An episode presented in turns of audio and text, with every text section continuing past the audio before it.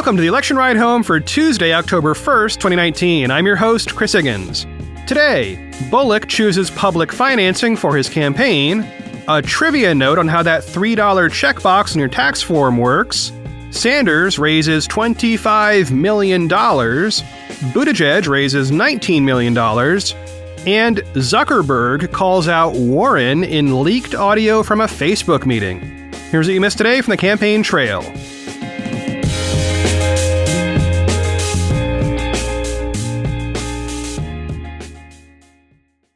First up today, Montana Governor Steve Bullock is making a major change to how he pays for his primary campaign.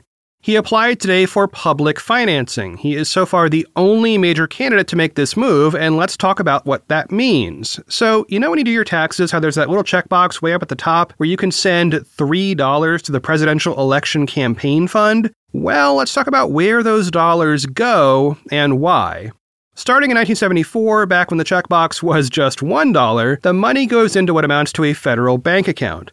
Then that money is used to match donations from individuals to certain kinds of candidates who have opted in. And among that group, you'll find candidates in the primary election for president. So if a candidate opts into this system, it means that when someone donates to their campaign, that money is matched. It is doubled using money from the campaign fund. This match currently goes up to $250 per donor in a primary election.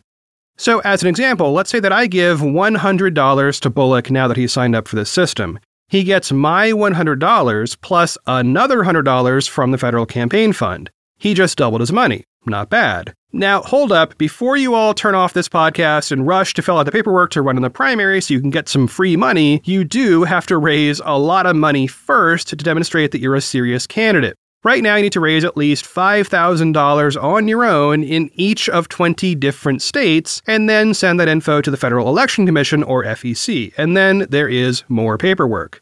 So, what's the catch? Well, there are several of them. Once you opt into the system, you are subject to an overall spending limit on the election. So let's say Bullock's campaign really takes off and he starts getting a ton of donations. Well, he is capped at spending a total of around $60 million on his primary campaign. Plus, there are state by state limits on how much he can spend in each area. However, the odds of Bullock hitting that cap are pretty slim. In Q2, he brought in just over $2 million, and I don't have his Q3 number yet, but it might be similar or perhaps smaller. If it's unlikely that Bullock would ever hit 60 million bucks, he might as well take the public funding, which gives him extra money right now, right before we head into the key stretch before early voting. Now, the other big catch is you cannot take political action committee money if you opt into this system. Okay, reading here from an article in the Associated Press by Brian Slodysko, quote, Top presidential contenders for years fueled their campaigns using the public financing system, which was established to reduce the influence of big donors in the wake of the Watergate scandal. But that's waned ever since George W. Bush rejected the assistance in 2000. And the trend has become even more pronounced following a series of court rulings and regulatory changes that allowed even more cash to course through elections. Bullock, who filed legal challenges to reverse those rulings when he was Montana's Attorney General, says his turn to public financing demonstrates that he is walking the walk at a time when rejecting big money in politics has become an animating issue for party activists. As the only candidate for president who is choosing to participate in the public finance process, Governor Bullock is leading with his values and defending our shared belief that our democracy should never be for sale to the highest bidder. Campaign manager Jennifer Ritter says in a memo provided to the Associated Press that outlines his rationale. End quote. So, in theory, this move should infuse the Bullock campaign with a big pile of money right away. His Q2 money, which was already reported to the FEC, becomes eligible, and so does his Q3 money, whatever that was, which he has to report by October 15th. In total, that could bring in literally millions of extra dollars, so Bullock's in good shape, right? Well, there is one big problem. His paperwork goes to the FEC, which would then have to hold a meeting and approve it. And because the FEC currently does not have enough members to achieve a quorum, it cannot meet and it cannot approve that request. So, right now, like so many other things in campaign finance, nothing will happen. Bullock will not get the matching money because the FEC doesn't have the proper number of people. At least, not right now. This could easily be fixed by a vote in the Senate on the candidate who has already been nominated by the president. Let's hope that gets cleared up real soon.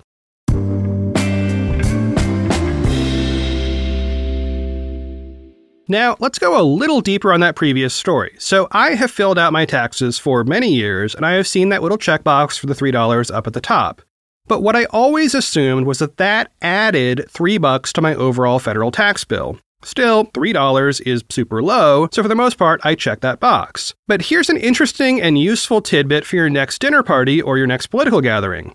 If you check that box, you are not spending $3. What you're actually doing is saying, hey, federal government, take three of the dollars I was going to give you anyway and put those dollars in the presidential election campaign fund rather than the general fund. You don't spend any more, you just get to choose where it goes.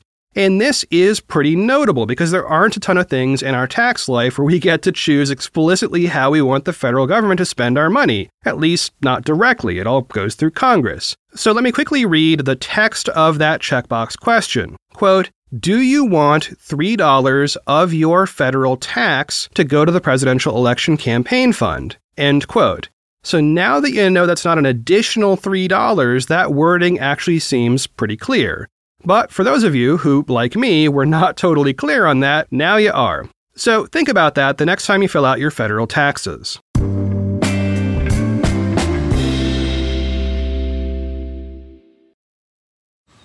Man, that sunset is gorgeous. Grill, patio, sunset. Hard to get better than that. Unless you're browsing Carvana's inventory while you soak it all in. Oh, burger time. So sit back, get comfortable. Carvana's got thousands of cars under $20,000 just waiting for you. I could stay here forever. Carvana, where car buying meets comfort, meets convenience. Download the app or visit Carvana.com today. Okay, it's time to commit. 2024 is the year for prioritizing yourself. Begin your new smile journey with Byte, and you could start seeing results in just two to three weeks. Just order your at home impression kit today for only $14.95 at Byte.com. Byte clear liners are doctor directed and delivered to your door. Treatment costs thousands less than braces, plus, they offer financing options, accept eligible insurance, and you could pay with your HSA, FSA. Get 80% off your impression kit when you use code WONDERY at Byte.com. That's B Y T E dot com. Start your confidence journey today with Byte. And it's money time. So, next up, Senator Bernie Sanders announced that in Q3, his campaign raised more than $25 million. That is, at least so far, the largest raise in any quarter for any Democratic presidential candidate in this cycle. We were expecting a big number given that he recently announced passing more than 1 million individual donors. It's also a nice bump up from his Q1 and Q2, which were each around $18 million. Showing growth is good and, frankly, necessary to engage in the early voting that is to come. Now, here's a great example of why somebody might not take public financing. If you take the existing Sanders numbers and you tack on today's announcement, he is well above $70 million overall. And he's still got another quarter this year and then a little bit of time next year before any actual primary voting occurs. So if his spending had been capped at $60 million, he would be stuck at this point. Now, he might have gotten to that point earlier because of the matching, but still, he'd be sitting on money he couldn't spend. So it really is a better strategy for somebody with that level of reach to go his own way and not take the public funding. Sanders reported that his average donation for the quarter was just $19 and that 99.9% of his donors can give again, meaning they are not up against the maximum dollar amount for donations. Doing a little math here, if we assume 1 million donors, that means that fewer than 1,000 of them have given the maximum legal donation so far. Now, this is really where the Sanders fundraising operation thrives. Tons of small donations over time from tons of people.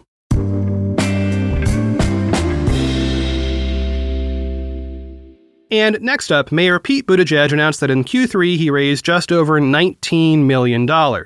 Now, there are several ways to look at this. One is in the context of his super mega blockbuster Q2, in which he led the field with just under $25 million.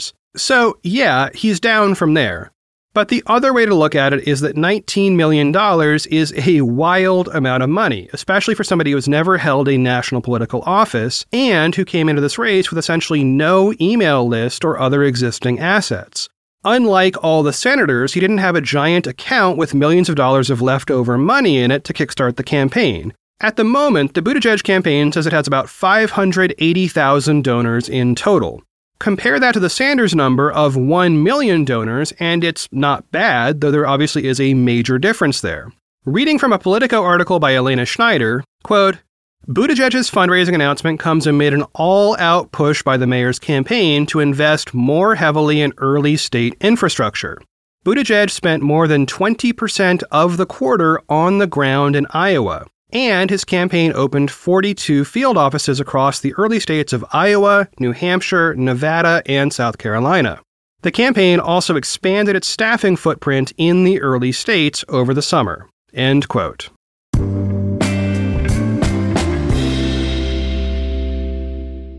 Last up today, The Verge published highlights from two hours of leaked audio from a Facebook meeting. And the reason we're talking about Facebook on an election podcast is that Mark Zuckerberg, the founder and CEO of the company, specifically called out Senator Elizabeth Warren in his remarks. So, first up, let's set the scene with two paragraphs from the story, which was written by Casey Newton. Quote, Inside the company, the mood remained anxious. Several 2020 presidential candidates, led by Senator Elizabeth Warren, had called for Facebook to be broken up. Libra, a Facebook created cryptocurrency, had run into strong resistance from regulators around the world who worried that it could destabilize the global financial system. Employees had questions about Zuckerberg himself. Why had the CEO declined multiple requests to appear at government hearings in Europe? And worried about Facebook's increasingly dim reputation among their peers. These questions were raised at two open meetings with employees in July. The Verge obtained two hours of audio from the meetings, which include extended question and answer sessions between Zuckerberg and his employees. In language that is often more candid than he typically uses in his public comments, Zuckerberg seeks to rally the company against Facebook's competitors, critics, and the US government. End quote. Yeah, so there is tape of Zuckerberg commenting specifically on Warren and suggesting that he thinks the proper response to her call for splitting up the company is, quote, you go to the mat and you fight, end quote. Okay, so listen in. Like Elizabeth Warren, who thinks that the right answer is to break up the companies, um, you know, I mean, if she gets elected president, then I would, I would bet that we will have a legal challenge, and I would bet that we will win the legal challenge. So it's, so it's, um, so basically, it's uh, it, and um, so I, I, does that still suck for us? Yeah, I mean, I don't have to, you know, have a major lawsuit against our own government. I mean, that's not like the position that you want to be in when you're, you know, I mean, it's like we we care about our country and like want to work with our government to do good things. And um, but but look, at the end of the day, if someone's going to try to threaten something that existential, you go to the mat and you fight. So, within that clip, Zuckerberg says it would suck if Facebook were the subject of legal action. Warren was quick to react on Twitter. She wrote early this morning, quote, What would really suck is if we don't fix a corrupt system that lets giant companies like Facebook engage in illegal anti competitive practices, stomp on consumer privacy rights, and repeatedly fumble their responsibility to protect our democracy. I'm not afraid to hold big tech companies like Facebook, Google, and Amazon accountable. It is time to hashtag break up big tech. End quote. And then she linked to her policy proposal titled How We Can Break Up Big Tech. In that proposal from way back on March 8th, she outlined a series of problems with how these big tech companies work. Now, I can summarize those by saying these companies sure look a lot like monopolies if you squint hard enough. Warren gets into a series of specific problems she sees, including the tendency of companies like Facebook to buy their competitors and simply merge rather than compete. In another case, she criticizes Amazon for copying popular products and selling their own versions instead. She also calls out Google for promoting its own businesses within its search results. Now, the two big proposals in Warren's document are a little technical, but I can summarize them by saying First, she would take the giant tech companies and treat the networking parts of them more like utilities. So things like Google's search business and Amazon's shopping search engine would be subject to strict regulations, much like utility companies today, like phone companies and power companies. And the second big idea is simple split up the companies by taking some of those big business units like Google's search business and spinning them off into their own companies. Now, remember, Google does a ton of other stuff that is not just search, so in theory, their search business is just a business unit. Warren would also reverse a bunch of the previously approved mergers. So, for instance, Instagram and WhatsApp would be broken off from Facebook and would again run as independent companies. She also suggests breaking off Whole Foods and Zappos from Amazon, plus separating out Waze, Nest, and DoubleClick from Google. Near the end of her policy proposal, Warren lays out a vision for what this would all mean for the average person. Reading here from the proposal, quote, So what would the internet look like after all these reforms? Here's what won't change. You'll still be able to go on Google and search like you do today. You'll still be able to go on Amazon and find 30 different coffee machines that you can get delivered to your house in two days. You'll still be able to go on Facebook and see how your old friend from school is doing. Here's what will change small businesses would have a fair shot to sell their products on Amazon without the fear of Amazon pushing them out of business. Google couldn't smother competitors by demoting their products on Google search. Facebook would face real pressure from Instagram and WhatsApp to improve the user experience and protect our privacy. Tech entrepreneurs would have a fighting chance to compete against the tech giants. End quote. Okay, and just one more line from Zuckerberg here that I think gets at the heart of the debate. He says, quote, it's just that breaking up these companies, whether it's Facebook or Google or Amazon, is not actually going to solve the issues. And you know, it doesn't make election interference less likely. It makes it more likely because now the companies can't coordinate and work together. End quote. Now, that statement by itself will launch a thousand opinion pieces, because right there you have the crux of the problem. Big tech says, hey, trust us, we're working together to protect you. But regulators say, you have too much power, and that offer to collaborate is proof. We don't want to have to trust you. We would prefer to trust nations, including our own nation, not a handful of internet companies who, frankly, have a bad track record of doing the right thing. So, where you fall on that divide about whether the big tech companies are better than a bunch of small tech companies has a lot to do with how you view this story. Well, that is it for one more episode of the Election Ride Home. I have been your host, Chris Higgins. You can always find me on Twitter at Chris Higgins. Well, it's a brisk day in Portland with overnight temperatures getting below 40 degrees. That's kind of our first near frost. The Yarden is in a rapid decline as the leaves fall and the evergreens really start to shine. I am proud to say that that arbor vitae is still not dead, though there is still plenty of time for me to mess that up. Today's task is to plant some hardy cyclamen. That's those little upside down pink flowers you sometimes see at the grocery store. Here, they grow really well outside, and the ones I like start blooming in the fall. They're blooming right now, and I have a little mini colony going by the front steps, with the oldest plants now being around 10 years old. You know, it's pretty cool to see something that you planted 10 years ago coming back every fall just to say hi. As always, thanks for listening, and I will talk to y'all tomorrow.